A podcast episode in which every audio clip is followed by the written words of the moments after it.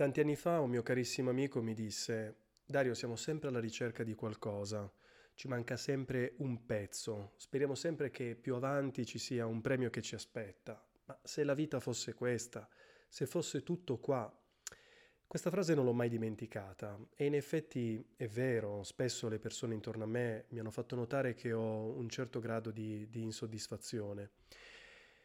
E ho ripensato a questa frase anche da poco, eh, appena uscito dal mio periodo molto difficile, un periodo nel quale ho dovuto affrontare tanti problemi insieme e mentre lo stavo vivendo e credevo di non farcela, mi ripetevo a me stesso che una volta risolti tutti i problemi sarei stato bene.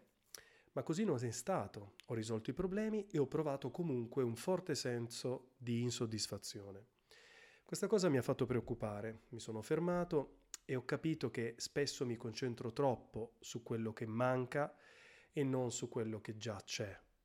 Questo non vuol dire vedere il bicchiere mezzo pieno, credo che quella sia un'attitudine su come viene percepita la realtà. Io qua parlo semplicemente di rendersi conto di ciò che c'è, senza per forza pensare solo ed esclusivamente a ciò che non c'è. Quindi un semplice sentimento di insoddisfazione.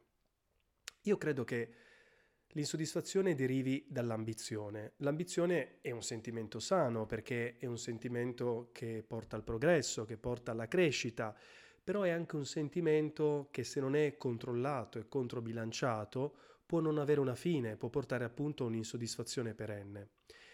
Io credo di, aver, di essere affetto di ambizione da sempre, mm, però questo lo vedo in senso positivo perché mi ha permesso di fare tanto nella vita, ho avuto tante esperienze, forse anche un pochino troppe. Però tutte queste esperienze mi hanno portato anche dietro una certa sofferenza perché solo l'ambizione, senza un, un poterla controbilanciare, non mi permetteva di accontentarmi e di godere di quello che raggiungevo. Allora ho cercato di capire qual è l'alternativa all'ambizione e il sapersi accontentare, che però ha un altro rischio, al rischio dell'immobilismo. E allora ho detto qual è l'equilibrio tra queste due forze. Io credo che l'equilibrio sia semplicemente il sentimento di gratitudine, anche se può essere stupefacente. Perché sì, perché la gratitudine l'abbiamo sempre vista come un qualcosa da dare in cambio quando riceviamo qualcos'altro, ma non è solo quello, secondo me. La gratitudine è molto di più, è un sentimento molto più ampio e soprattutto un sentimento personale, che secondo me può essere declinato in tre aspetti che riguardano la nostra vita. Uno è il percorso che stiamo facendo nella vita, l'altro è la situazione che stiamo vivendo e da ultimo il rapporto con noi stessi verso l'esterno. Partiamo dal percorso. Allora, quindi se noi guardiamo al percorso della vita, l'ambizione significherebbe guardare solo avanti, accontentarsi vorrebbe dire fermarsi completamente. Ecco, io credo che la gratitudine vuol dire fermarsi un attimo, rendersi conto dei passi fatti con giustizia e rispetto.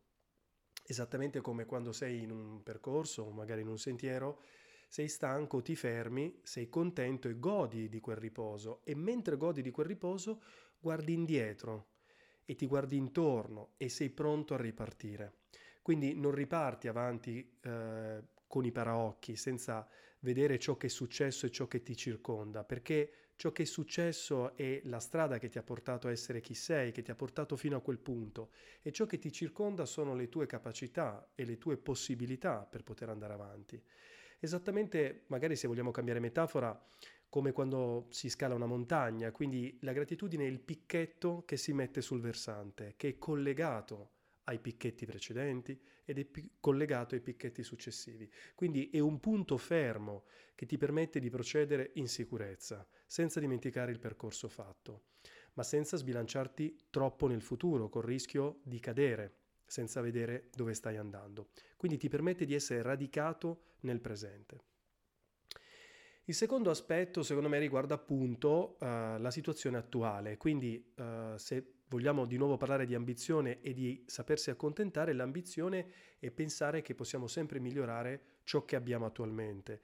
Invece sapersi accontentare, anche troppo, vuol dire non vedere le possibilità di miglioramento, rimanere ancorati a quello che si ha con una grande paura di perderlo, dimenticando che tutto è impermanente, cioè in costante cambiamento. Spesso anche io alterno questi due sentimenti, quindi mi capita di avere paura che qualcosa possa peggiorare oppure mi rendo disponibile per migliorare qualcosa che magari già va bene.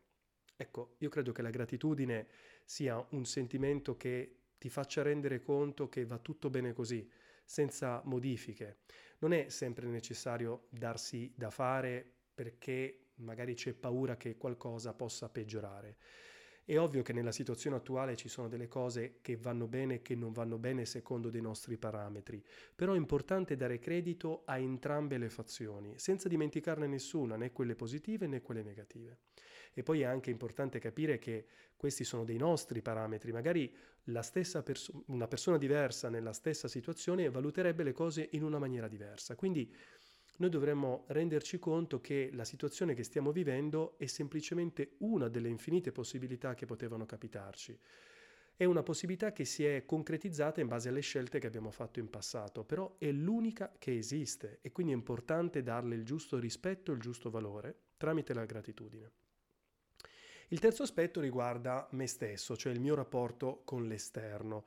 Anche in questo caso quindi l'ambizione vuol dire guardare solo all'esterno ed essere sempre insoddisfatti di se stessi, accontentarsi vuol dire chiudersi in se stessi, senza scambi con l'esterno, senza aver bisogno degli altri. Io credo che la gratitudine sia il giusto bilancio tra interno ed esterno, cioè permette di capire chi si è veramente, senza arroganza e senza presunzione e soprattutto all'interno di un contesto generale di interconnessione con il mondo e con gli altri. Infatti io prima credevo molto nella crescita personale, cioè nella possibilità di potersi migliorare sempre. Invece credo adesso molto nel benessere esistenziale, cioè poter raggiungere la propria maturità e il proprio equilibrio in connessione con l'esterno, esattamente come fa la natura, dove non c'è un miglioramento continuo, ma cicli di equilibrio, senza confronto e competizione, ma con una collaborazione reciproca con l'esterno, che nel nostro caso sono le altre persone che ci circondano. Insomma, questi secondo me sono tre aspetti importanti della gratitudine che non vanno mai dimenticati e ho pensato anche a come fare per non dimenticarli. Credo che la cosa più importante sia scrivere e io ho ipotizzato tre liste una lista che mi permettesse di vedere il percorso fatto, quindi una lista delle cose che ho risolto, una lista che mi permettesse di focalizzarmi sulla situazione che ho attualmente, quindi una lista su che cosa ho e una lista che mi indicasse chi sono, quindi nel mio rapporto con l'esterno. Partiamo dalla prima. La prima è eh, diciamo derivata proprio a valle di quel periodo di difficoltà e di insoddisfazione che ti dicevo prima, dove ho sentito la necessità di non dimenticare che cosa avevo risolto, perché ho passato un periodo molto brutto e non è giusto dimenticare i problemi che ho risolto, perché fanno parte di me, così come la loro soluzione e la resilienza che ho usato per superarli. Fanno parte di me, hanno lasciato il segno, hanno creato la persona che sono adesso. Quindi è importante segnare i piccoli, piccoli e grandi ostacoli che si sono superati nella vita per poter andare avanti e ehm, notando ogni piccolo avanzamento eh, nei nostri progetti, magari anche piccole cose che ci preoccupavano e che invece adesso abbiamo superato. Secondo me è molto importante per essere grati del percorso che si è fatto fino ad oggi. La seconda lista è appunto quella che riguarda che cosa ho ho guardato la mia situazione e ho voluto elencare, non dare per scontato nulla di quello che ho, sia di uh, persone soprattutto che mi circondano, di beni materiali, di situazioni che sto vivendo.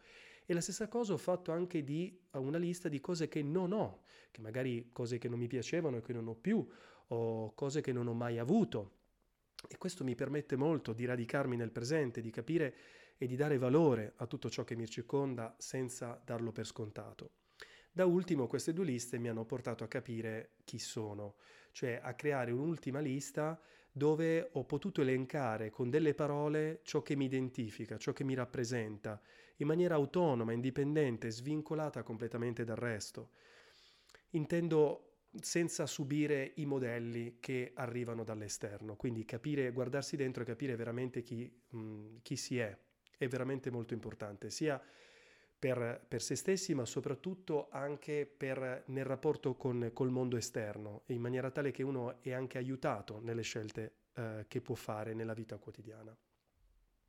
Ecco, questo è un po', eh, diciamo, la sintesi del mio pensiero sulla gratitudine. Io non dico che questa delle liste possa essere una ricetta valida per tutti, però per me funziona e credo che ognuno di noi debba trovare la propria soluzione.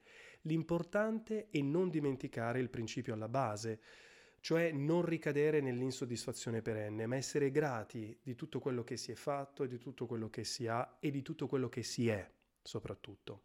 Non è facile, spesso anch'io ricado nell'insoddisfazione, penso che sia normale, soprattutto in questo periodo dove veniamo bombardati da dei messaggi che dicono che le cose non vanno bene che dobbiamo migliorarle in qualche modo, dandoci, dandoci da fare. Io credo quindi in conclusione che la gratitudine possa essere un valido aiuto, una piccola fortezza dentro di noi che non può essere abbattuta alla quale poter tornare magari quando ne abbiamo bisogno per avere un po' di pace, un po' di serenità, esattamente come un cielo azzurro che c'è sempre dietro le nuvole.